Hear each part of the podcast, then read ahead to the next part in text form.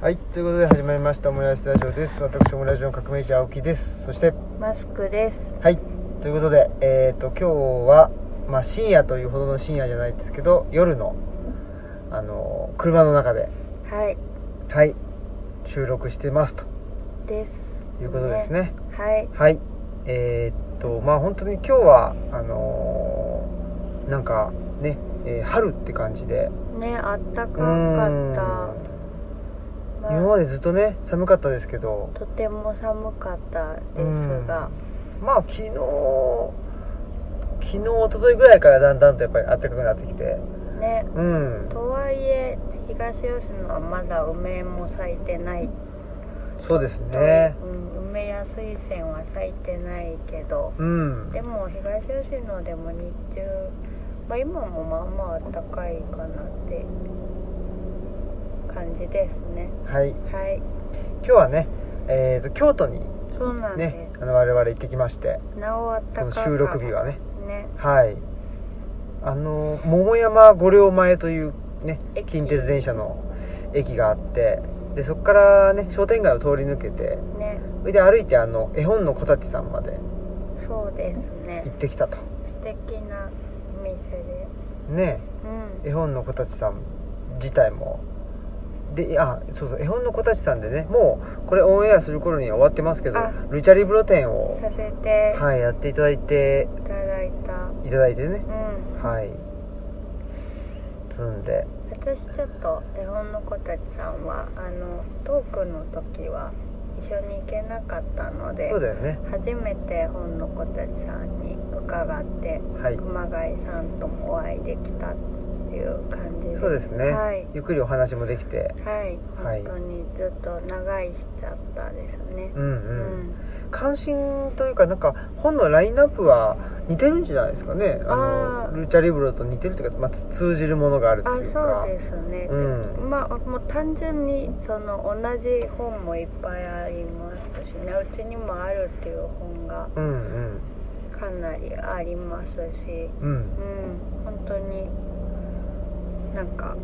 心を向けるところもすごい似てるのかなっていううんうん感じがしました、そうですね、はいであとは、まあ、久しぶりになんかちょっとねあの歩きたいなっていうことでう、んそあうのやっぱり東吉野村に住んでると、ね、もう移動は車だし、うんね、もしくはあの移動しないっていうねそうです移動しないか車で移動かどっちかっていうそうなんですよねことになっちゃうんでねなんか散歩したいなとか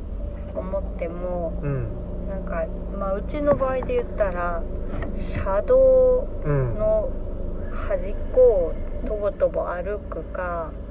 あの河原をすごいなんか岩を大岩を越えてうんなんかガラガラなところを歩くかみたいなそうだよねなんかちょっと究極の選択みたいな、うんあんまりなんか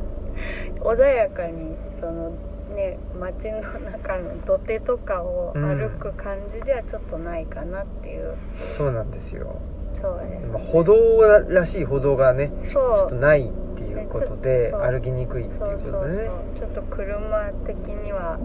ちょっと怖いよねみたいなとこ歩かないといけないとかそれかすごいなんかガラガラの道なき道みたいなところそうなんですよねになっちゃうから、なんか散歩みたいなのが少ししづらいんですよね、うん田舎だとね田舎だとねうんっていうんでまあねちょっとあの絵本の子たちさんって車でもめっちゃ行きやすくって、ねえ、うん、あの高速降りたところすぐなんでだからまあすねあのこの前はルチャリブロ展の展示のねあのなんでしょう展示する品々を持っ搬入あそうそう搬入しに行ったっていうこともあったので車で行ったんですけど、まあ、今日はねそういうんじゃなくて行ったのででまあ歩きたかったしっていうんで電車でね電車と徒歩で行って商店街っていうのも久しぶりになんあか本当にね、うん懐かしかった商店街ね一番懐かしい商店街っていうのはどんなどこですかうーんなんどこでしょうね天神橋筋とかあのーイメージがそうだようねんなんか強い、うんうんなんか大阪のねそうです天神橋筋商店街うですねんねうんその辺とかまあ六甲の方にもね商店街とか六甲六甲道かなうーんの方とかにも商店街あるからその辺のイメージうーかんな、そのろ六甲の方の商店街とかって行ってたのうーん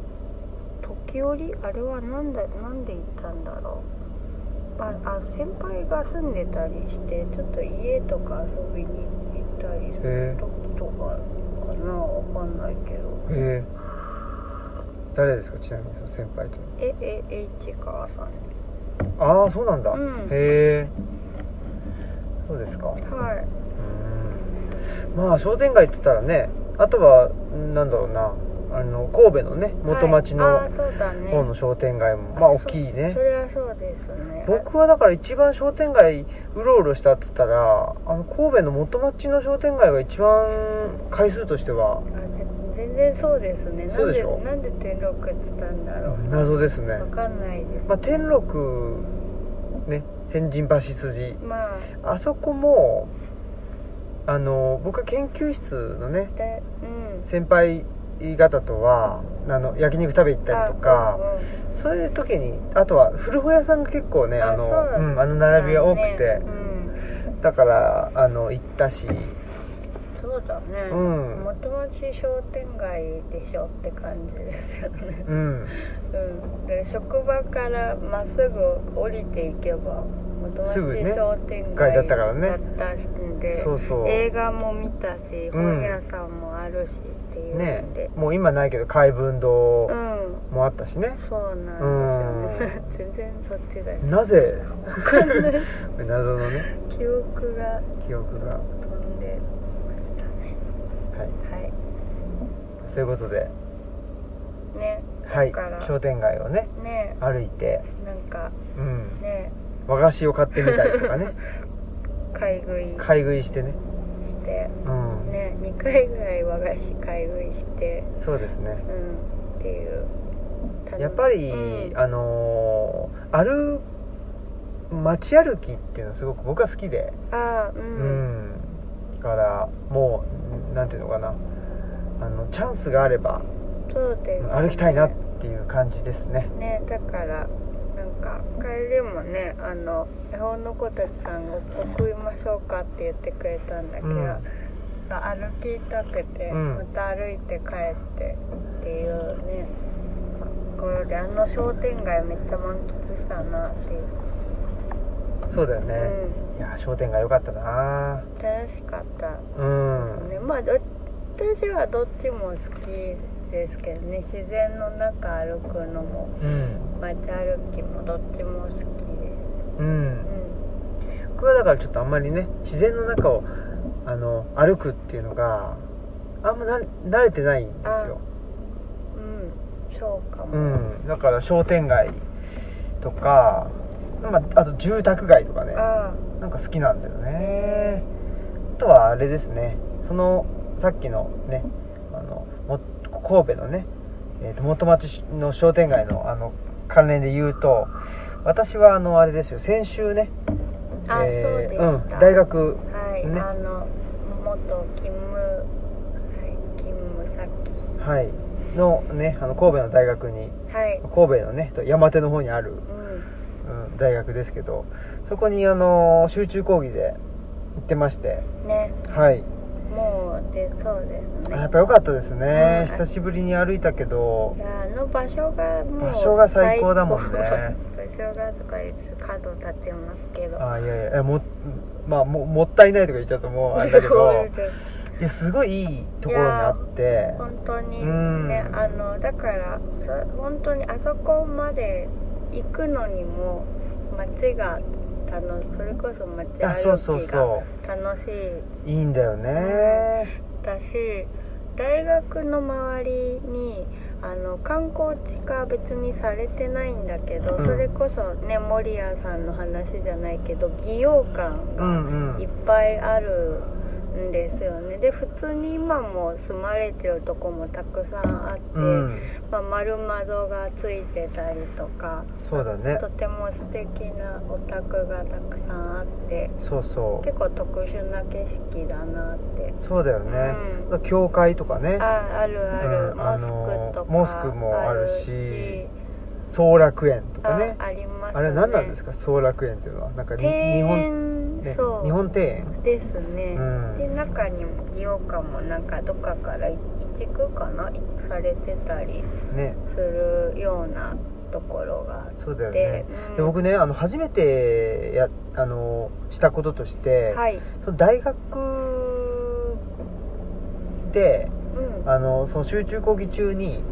あのお昼休み中にね、もあのう郵便局に行きたいと思って、あ郵便局どこだろうと思ってあ行ったんでですよはいでその大学からうん西の方にあはい行くと郵便局があるんですけど、あうん結構遠いっていうあうん歩いて15分ぐらいかかってそうですよね、うんあんまりそこでもそこなんですよそこなんだよねうんうんないんですよ、ねありそうでないんですよありそうでないっていうはいでもあそあの辺あの辺りはうんなんていうのかなコンビニもまあ大学の目の前にコンビニねあのデイリー山崎があるんだけど、なんかなんつうのかなコンビニの数もそんなにそんなにないというか全然なくなて、いですでね郵便局とかもないし銀行もないし、うんままあいわゆる住宅街なんだけど、やっぱいいですよねあそうですね、うん本当にねだからね、まあ、あのまたいつか行くあの大学に集中講義行く時あったうら、んあのねや休みお昼休みとかに、うんあのちっちゃな植物園っていうか、うんうんうん公園みあたるいよねのあるんですよあうんうんそことか行くのもねそうだねすごくいいですね、うんなんか昼休みに行ったりしてましたうんうんうん、なんかそういうのはあるんですよコンビニとかあんまないんだけどそうだねそういうのはあるんそですういようのがあってね、うん、いいですよねそうんっていうんでねまあすやっぱりなんだろうかなあの、まあ、今回はねちょっとほら事情があって僕あの最終日以外は日帰うりあそうだったんでそうまあ、毎回あのえーっとね阪神の元町駅そうあうん、まで、まあ、下っていってね、はいあの神戸のえー県庁かな県庁のね、そううん脇を通ったりしてそう県庁もまたいいいいんですあよねそうですねでけ趣があ県庁ってのあたりだったらもうちょっとねお店とかあそうそうあってね、うんいっぱいある、うん、あるんだけどなんだろうなんかちょっとねあのわい雑ではないあ感じで、うん、なんかやっぱりでもなんかやっぱりあやっぱり神戸は住めそうって いうかね住んでたんでそうそう住んでたけでもあの辺には住んでなかったあじまあゃんあの辺には住んでない、うんうん、だけどあの辺とかやっぱり山手の方のねここだったらあ住みたいなっていう風にやっぱりまた思っちゃいますね改めてね本当にね、うんうんここだったらね住みたいな思ってしまうような、いいとこいやーいいとこだねやっぱうんうんとは思います思いましたううんんんであとはねあれですよ、まあ、集中講義ではですね、はいあの食べ物を、まあ、あの基本的には外国のねうん歴史を、あの講義してたんですけど、はいあの映像とかでね、うんえーっと食べ物のですねあのザ・フードという、まあ、僕が、あのここのところこの12年で、はいえーっと激推ししているあのドキュメンタリー映像がおあってですね、はいそれを見てもらったりして激推ししてんだそうなんですよ、うんあのアメリカの南北戦争後のおうあの工業化の話とうんその食べ物の話っていうのおうを同時にへー丁寧に描いていて、うでそれがまあ本当アメリカらしくってなんていうのかなあの、まあ、う具体的に言うとえっとハインツとかケロッグとん、あかはいああいうみんな知ってるような、ね、そうそうあの大手のねううんあと日本だとそんなに、まあ、めちゃくちゃ有名じゃないけど世界的には有名なチョコレートのね、えっと、ハーシーとかあーあるじゃないですか、うんああいう人たちの発明とだから、まあ、科学の時代だからはい発明するんですよね、あーその自然科学うん的な実験を繰り返してでそれとで今までがあの食べ物って言ったらまあ今まで村に住んでたからそれこそそのすぐ取れたての食べ物、うんうんうんそのまあ、いわゆる地産地消でっていうのをやってたんだけど、そのアメリカの南北戦争後の工業化社会の中で、うんまあ、都市化が進んでで農あの農民の人たちも都市に出てきて、えーね、あの働かざるを得なくなっていって、でそうするとまあ村に人口が少なくなっていってでもうん都市が多くなってくるから村から食べ物を運ばなきゃいけないっていうんで、運運んできてたんだけどもうすぐもう腐ってたりとあかす、ぐねうん、でその腐らせないために保存料を使うとまあか、うんでも腐らせないもしくは腐ってるように見えないためには科学的な保存料もガンガン入れてものすごいもうその人体に影響が有害なものであったっていうのでそれをまあ科学の力であったりその工業化であったりあとはその規制ねそのレギュレーションというけど規制を作っていって、うんうんうんあのー食べ物の安全を守っていき、うんでできるだけ多くの人を都市の人をあの養っていいったんだってそれ、まあ、大量生産があのーなんていうのかなあのー大量生産って今だとフードロスの問題とかがあってはい良くないって言われてるけど、うんまあ、当時はやっぱり大量生産大量消費っていうのに意味があった時代あそうですね、うんまあだからそそうしないとみんな食べれないじゃんそうそうっていう状況があったっていうそこうとそうですそようねそう、うん、っていう時代をまあそのあのなんていうのそういう発明した人とかあのなんていうんですかねとベンチャー的にあのやあのやっていったそういうあのなんでしょうまあ、アメリカンドリームを掴んだっていううん話とともにおー南北戦争後のだから19世紀後半から、うんえー1960年代ぐらいのあのケンタッキーフライドチキンとか、うんマクドナルドうんマクドナルド兄弟の話とあかはいねはい、うんだからでもやっぱ一貫し一貫してますよねなんか関心のお先っていうかうん今そのこの社会でなんか当たり前にこうあるものがどうやって出てきたのかみたいなところがうんうん分かるあそうだ話ねですよね。そうそうそうそうれってそうそれがまあねあの僕の言うところのき僕の言うところのっていうか、まあ、あのみんな言ってんだけどあと近代化だし、うんうんうんでそれを、まあ、あの講義するようなあの授業にしたいなと思ってたのでだからまあ当たり前にあるようなものでもやっぱり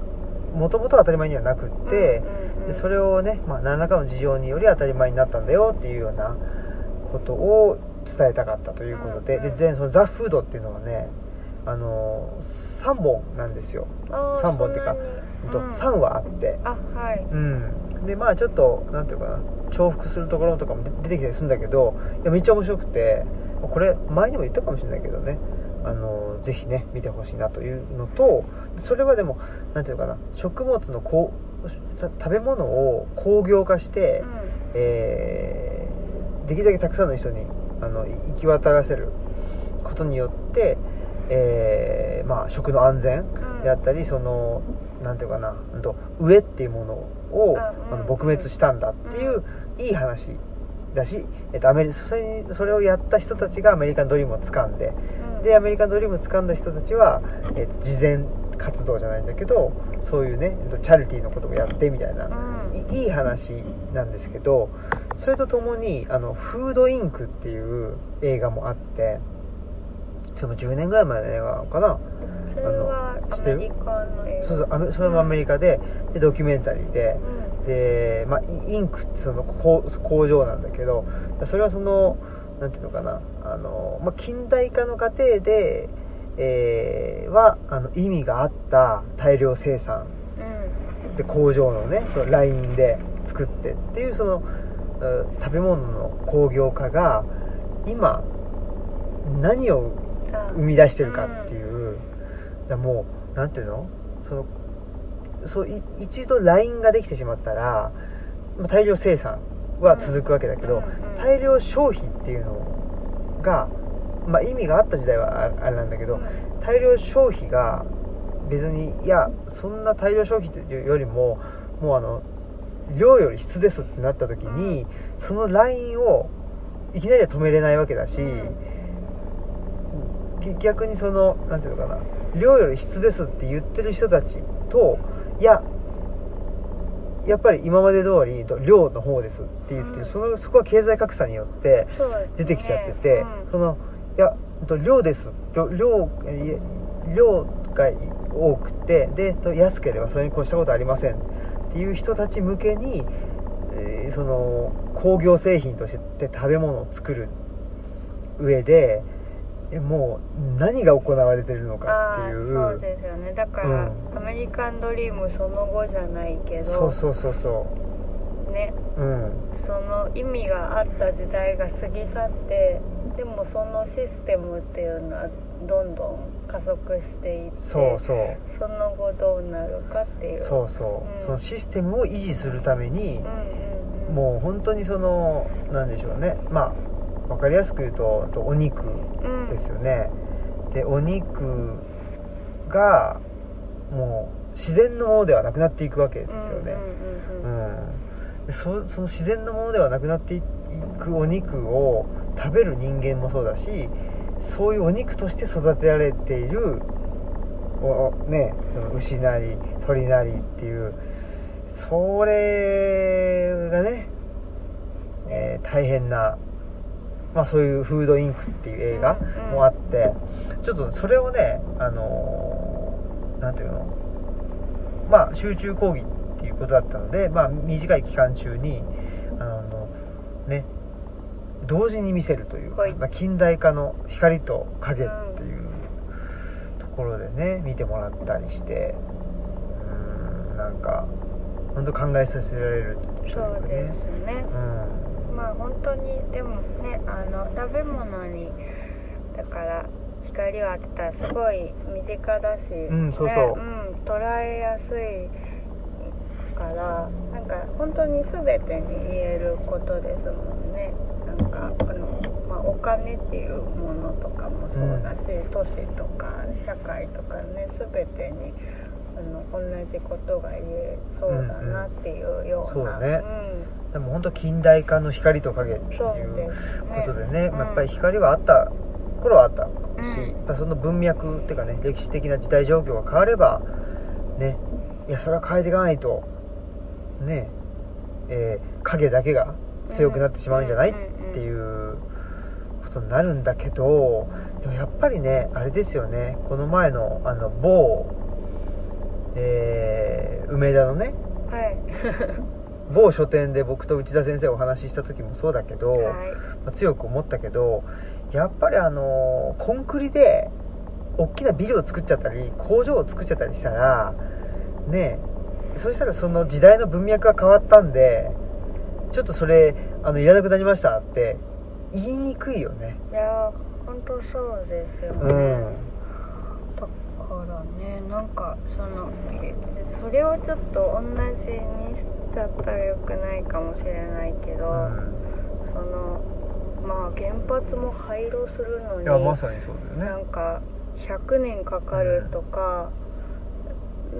コストがもうとんでもないうんコストかかるとか、なんか原発だけじゃなくてコンクリのビルも、うんその壊しても別に土に帰らうない、んあのうちちょっと改装した時に、うんうんあの畳とかちょうっと、んうんあのいらなくなったのがあって、うんでもなんかあのそこのあの畑に置いときってうん言われて、とか土壁壊したのとかもその辺にパーってうんあの巻いてたんですけどその昔ね土に帰る頃は良かったけどコンクリのビルもだから土に帰らないから、うんそれの処分とか考えたら、まあ、もう廃炉じゃないけどコストもかすごいどうなるのって感じですねし時間もかかるしそうだよねとか思うとねなんかすごい果てしない感じがうんします。果てしないですようんでそれを本当にねその後の世代のね、うん、うん、のつまあ、につけを回すような形でそうですようね、ん100年かかるっつったらやっぱち自分たちで終わらせられないそうだよわねけじゃないですか、そうそう、うんだから本当にねその今の生活スタイルを守るため、うんもしくはより発展させるためにまたその大きな、まあ、建築物建造物もそうだし、まあ、原発っていうねそのなんて言ったらいいんですかねもう自然なものではねし自然が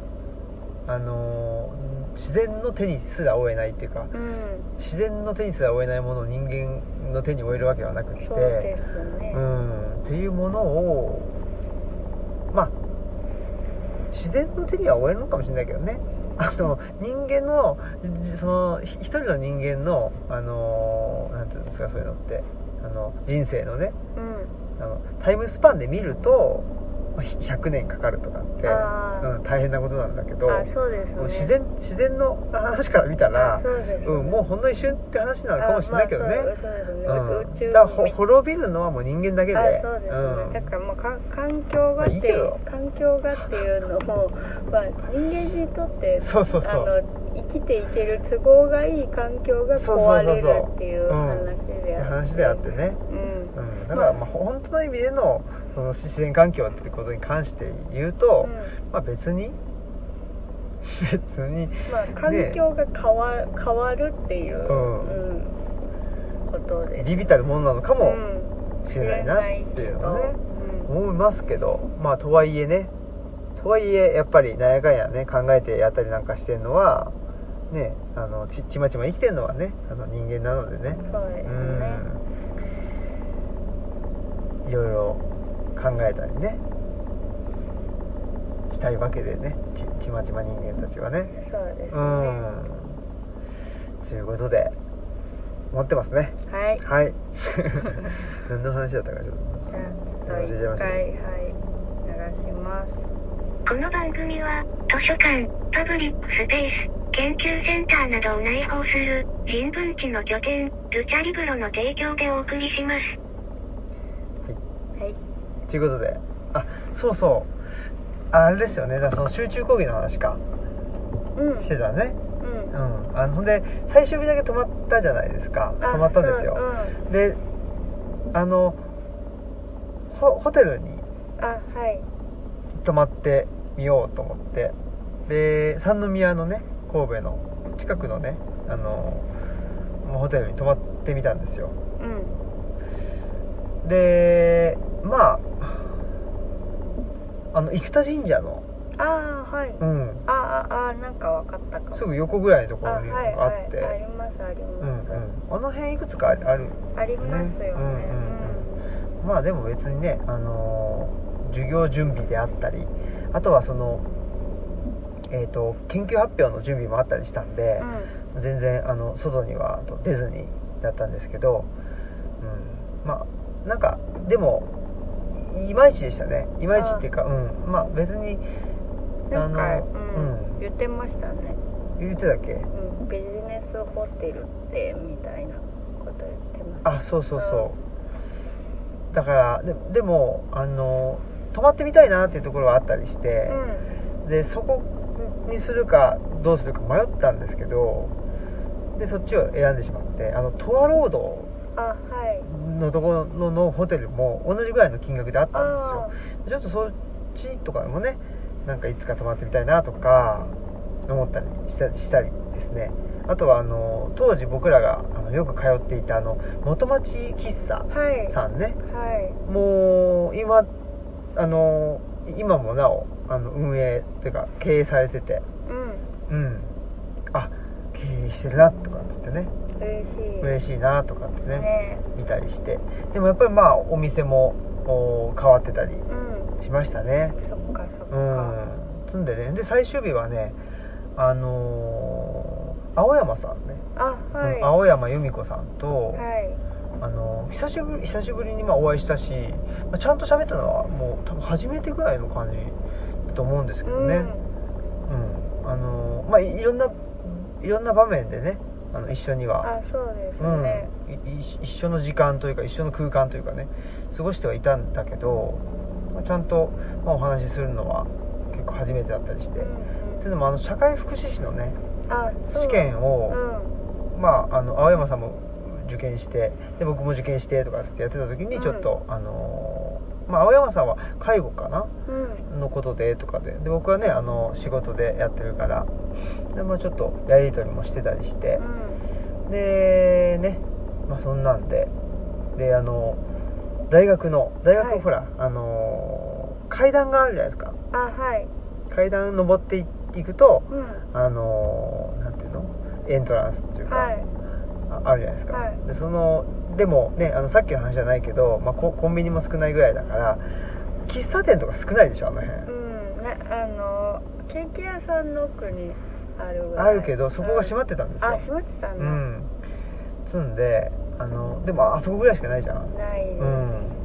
っていうんでねもうその階段に腰掛けてねあそうなんだそうそうそうそうなんかさ青春寒い中そうそうそう 青春ですそうねそうあの何あのなんつうんですかなんかアメリカのねうんああ本当です、ね、アメリカのなんかハイスクールのそれ植物園も閉まってたんですかあ植物園行けばよかったかもしれないけどね、うん確かにね座るとこありますあそっかそっかん、まあそんなんでそんなこともあってですね、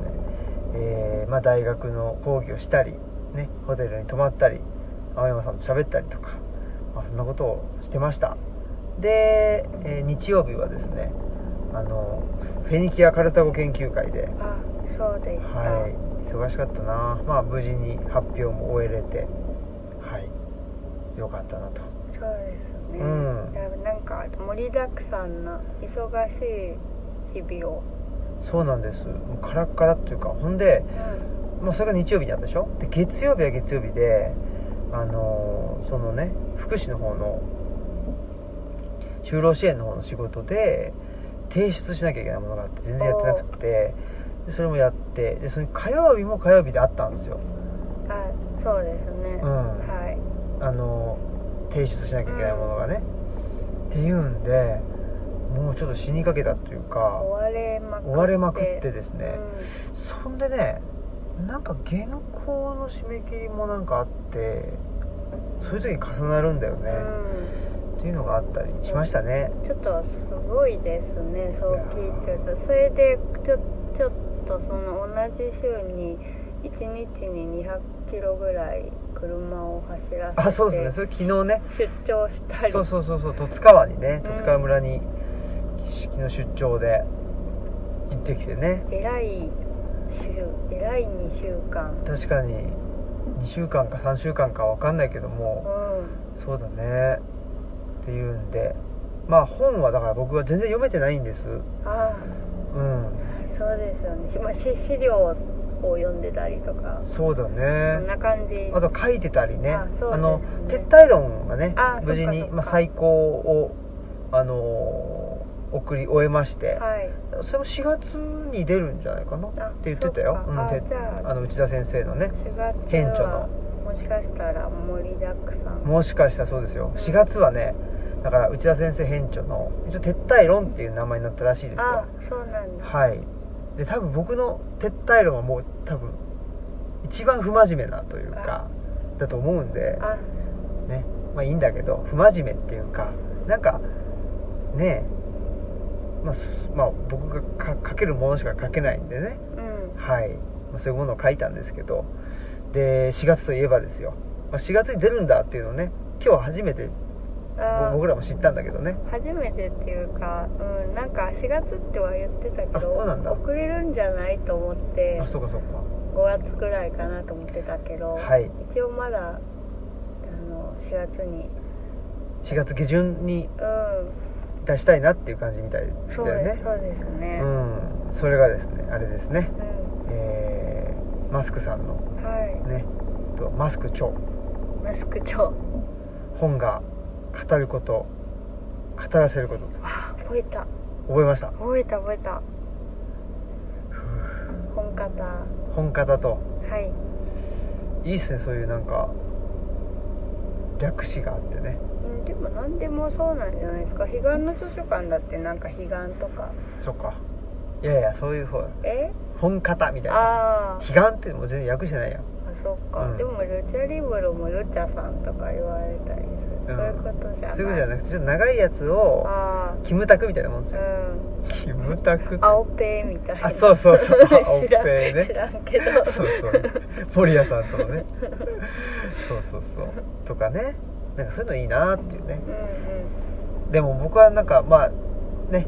あのーえー本が語ること語らせることはね、まあ、めちゃ面白いんだけど、まあ、いつかねちょっと,、えーと「悲願の日々」っていうのあをぜひ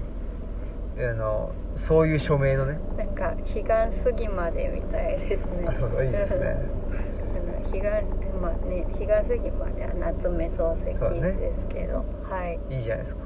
悲願の日々あ違うねななんすかひ悲願悲願え悲願の日々だっ悲願の日々け、だっうんけ悲願の日々じゃないなんかひ悲願暮らし、あ、彼彼岸暮らしがいいかなうまあ、そんなんでね僕はもうそういう本のタイトル から決めたいたたちっちゃたちなんでうんそういうのがねあこれはいいなとかってなるとん、うん、であこういう内容でとかっつってもね、そうこの間ちょっとその想定のことではい高松さんとうんうんいろいろやり取りしててう、んなんかまだちょっといろんなことが決まってないんですけど、うんうんあの推薦文を入れるか入れないかだもう入れるとしたら誰かとかいう話誰に頼むかっつってねそうそう、話をした時に高松さんがこれをなんだろうどういう本だと思ってるかが、うん結構あの出てて面白かったっていううか、んうんうんそうだねちょっと痛々しい感じとか あと、うん、はつらつとしてなくてボソボソしゃべる感じみたいなのが出て てうん高松さん正直だなと思って。そういうねうんそういうふうに見てんのかなみたいなねあまあそそういうことですよね正直な人そうだねが好きですねうんでそういう本です、まあでも高松さんもそうだからねあまあそうですね基本ボソボソしゃ喋ってるや あうんんはそうそうそうはつらつとは はつらつとしてないよねちょっとしてないうんうんねうんそういうそういうそういう人がつつ作ったそういう本だそういう人とそういう人がが作ったよっていうねそういうう本ですんでも確かに推薦文とかなくていい気がしますね、あうん今回はね、うんまあちょっとそうそういう意見もやっぱ出てきてるうんので、なんかそんな気がするなうんうんそれがいい私もちょっとそれがいいかなとは思います、そうですね、はいでもなんかねうーんなんかまあデザインとかもちょっとあのまあデザインのだからあれじゃない表紙も今回もね自分でマスクさんがそうですねデザイナーさんすがごいっすねちょっとそれで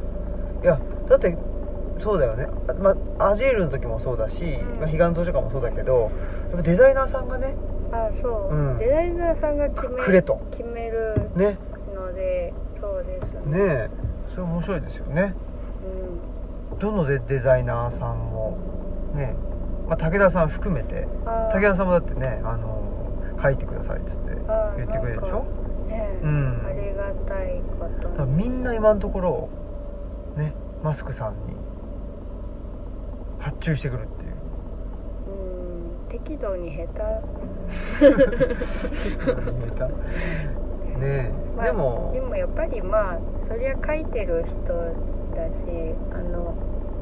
東吉野で暮らしてって出てくるもそうのだねから、んまあうんマッチ、やっぱその想定とか推薦文もそうだけど、まあどれだけその中身がそのなんか色とかうんあの形として現れ出てくるかっていうのが一番想定で多分大事なんだろうなってそうだねうん、思うなんかマッチしてなかったら良くないじゃないですかいやだからねなんか今回の本はう、んまあ、これはうん抽象的な抽象的というか具体的というかどっちかわかんないけど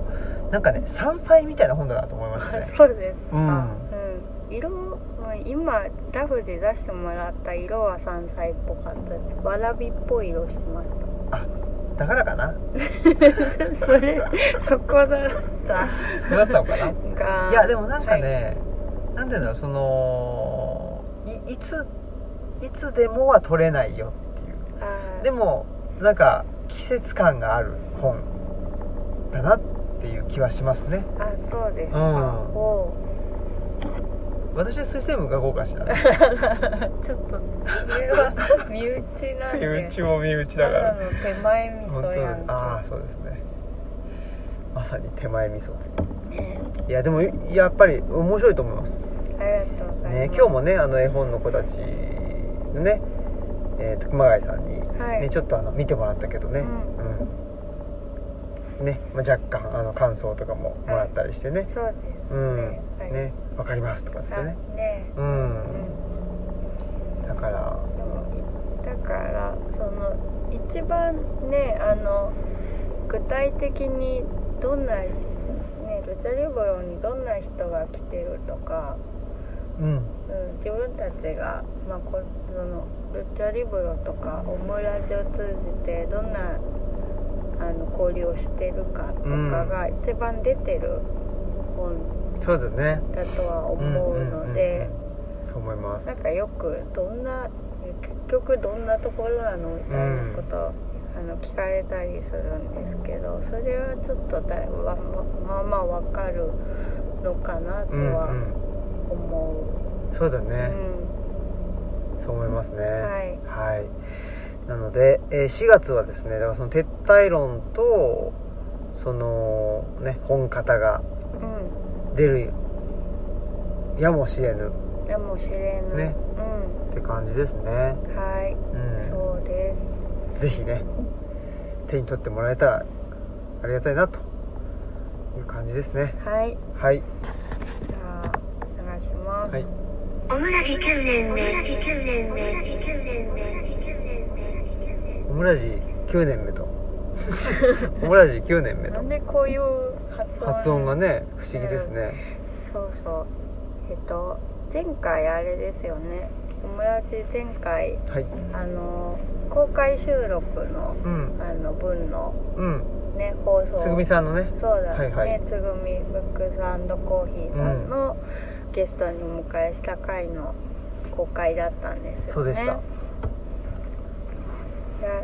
ああの時はリアルタイムでも聞いてたんですけど、うんそうだよねうんまた改めて聞いたらどうでしたかいや面白かったしなんかこのすごいあれですよねなんかあ私ちょっとつぐみあ、まあ、つぐみさんって言おうかうんうんえ普段きつねさんって呼んでるあんですけど、ちょっときキつツネねだかキつツネとぐみタだヌキか、でねそうそうそうちょっときとりだか哺乳類だかみたいになっちゃうんで、うんつぐみさんでいくとなんかすごいなんだろう軽やかなパンクな人だなと思って。うん軽やかってパパンクでも軽やかさって出るんだっていうのが、うんなんかすごくあの思って、うん我々なんかここけないと分かんないしこ,、そうだねけても分かんなかったりうんうんするのに、なんかちょっとその手前であもうこけるなみたいな感じで打ち返すとか。うんねまあ、ちょっとつつぐみさんがどうやってひょ言言ってたか正確に忘れたんですけど、うんとかなんかそのあこっちだなみたいにシフトしていくのがすごい軽やかにまあもちろんねあの、えー収録終わって打ち上げの時は結構なんか叫びみたいのも出てきてて、うんもちろんそこにいろんな、ね、あの思いとか、うんまあ、ちょっと苦悩とかはあったんだなっていうのは思ったんですけどそれでもなんかとってもやっぱり軽やかだしなんかすごいあの自分のことを結構客観的にうん観察しながらあのやってるように見えるうんなと思ったしなんだろうななんかそのまさまさにあれですよねあのつぐみさんのた田中志乃さんの能は野原の能で、うん在野の矢なわけですけど、まさに下矢のうん人だっそうただねっていうことがう、うんん、撤退論ともちょっとつながってきそうだねておおって思って。確かにうんそうそう撤退音でねうんえーとギアについて書いたんですけどそうですよねうん、まあ、野に下るというねそうだよね西郷隆盛とかがねうんゲアって言ってたんですよね言ってた自分で言ってたのかどうか知らないんだけどあはいまあねああいうまあなんでしょう、まあ、中央というかその、ね中央官庁のまあそういうまあだから公務員の人がね、まあ、うんまさにそれをやめてっていう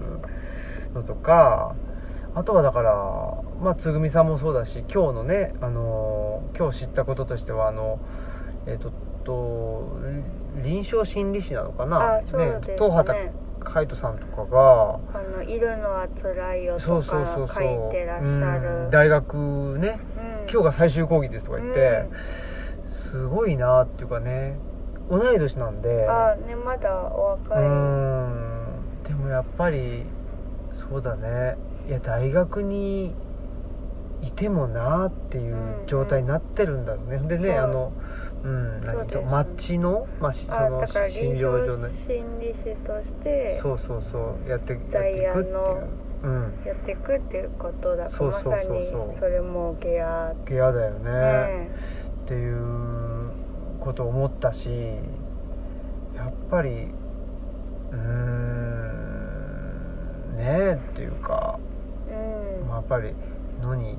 まあ僕らはねもう野に下らざるを得ないっていう感じでうん、なんか弾き飛ばされてべちゃって落ちたののだったみたいなとこだからそうだねなんかあんまりそのその方法を伝授できないところがうんうんうあんって、その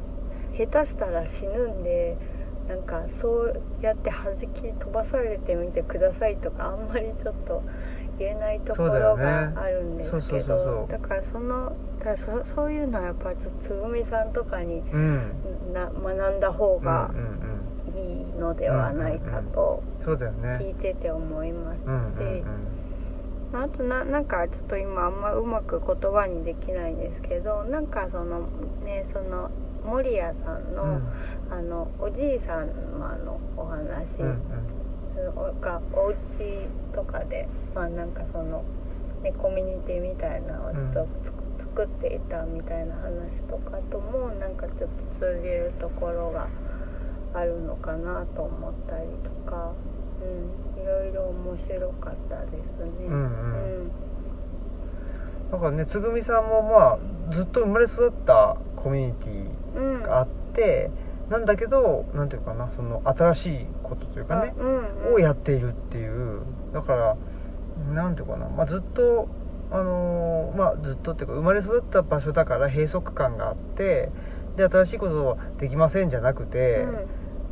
その辺がねあの軽やかなっていう部分だと思うんだけどあそうだね、私あのマイルールっていう話も出てて、なんかマイルールであの行っちゃうこ怖がりじゃない部分ってねおうんっしゃってたけど、いやそれはそういう部分なのかなみたういな、ん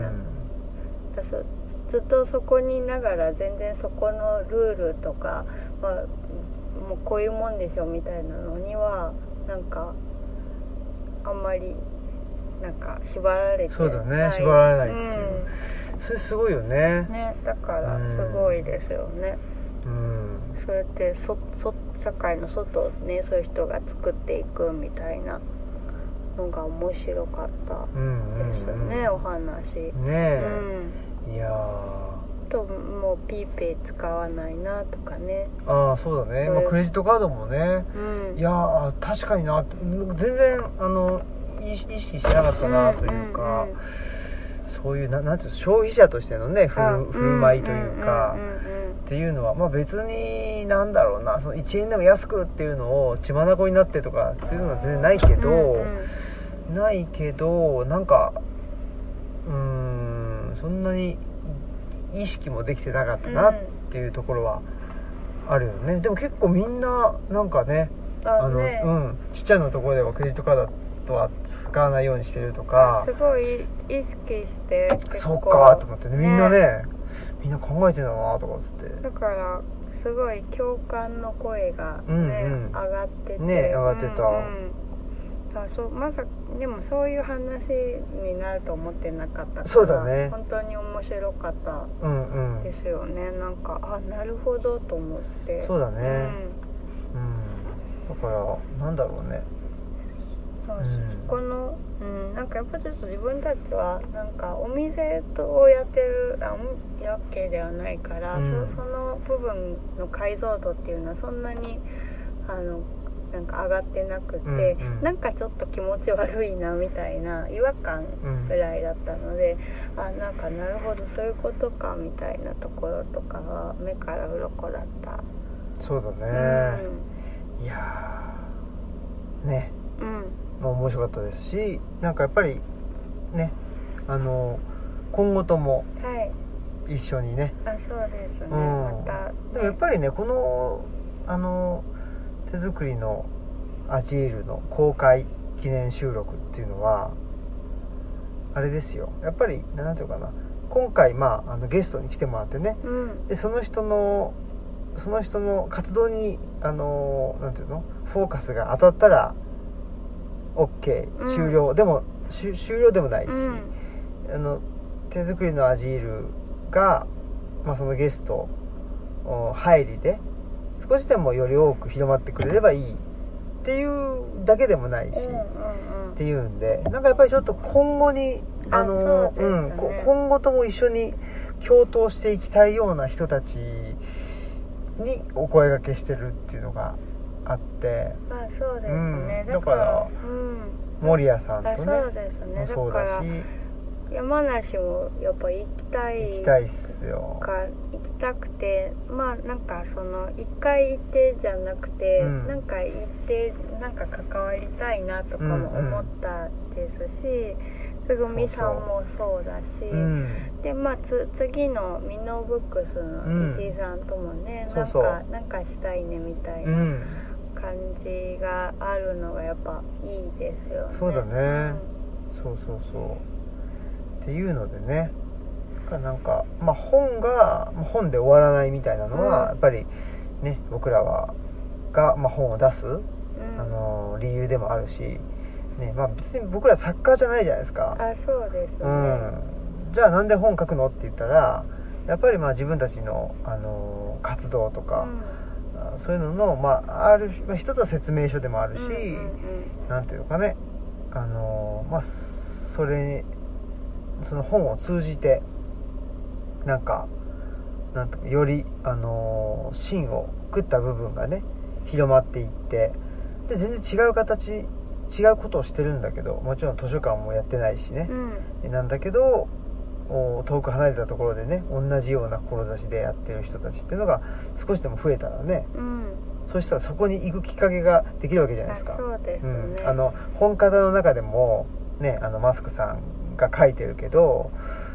基本は僕らもう家から基本的に 全然出ないわけじゃないですあ かんまり出たく出なない、いうん、出ないんだけど、ねえーまあ、とある友人に言わせる と、ね、出ない割にもう本のある場所にはもうどこでも行くよねみたいな言われましたねね確かになっていうそうなんですだからほ本のある場所から本のある場所へは行く行くっていうね、うんそこはなんか安全だと思ってるみたいなそうそうかもねところがあるうんうんんうんですよね、うんうんっていうのでねまあそんな関係づくりというかね、うんうん、そういうあのネットワークをだからた例えばなんだろうなそのね何かで守屋さんとつぐみさんがつながるみたいなのも、ぜひねあーうんうんあそううですねんしてもらえたらまあねともっと嬉しいし、ね、でうもん、ねつぐみさんの時もねちょっと守屋さんがコメントうんうん、ね、そうだなさっねたりとかねなんかそういうのから内山隆さんの話かな、んうんうんねそういうのからまたどんどんねちょっと広がっていったらそうそ面白いうねなぁとうん思いますね,、うん、ねルチャリブロをね知ってる同士ですとかねうんうんうんオムラジオムラジリスナー同士ですとかでねあそうですね、うんそれ繋がってくをれたら嬉しいなというそうそうそれをなんか形としてあのあれしてたのがゆうち氏の革のキーホルダーああそうだね、うん、そそれあの革のキーホルダーを持った同士が東京の地下鉄とかですれ違ったらっていう確かにことを考えて200個ぐらい作ってきてくれそうだた、ねというねうん、はいもう秘密結社ですからねそうですね我々はねそうですうんね、まあ、そんなことではいはいねつぐみさんもねありがとうございましたとありがとうございうまんまたねす、ちうん、ょっとあそうですあのね収録そうそうねあはのい反省会しましょうということで、あ反省会ってことじゃないけ どねね打ち上げ2みたいなそうですねしたらいいですよねはいはいじゃあエンディングいきます、はい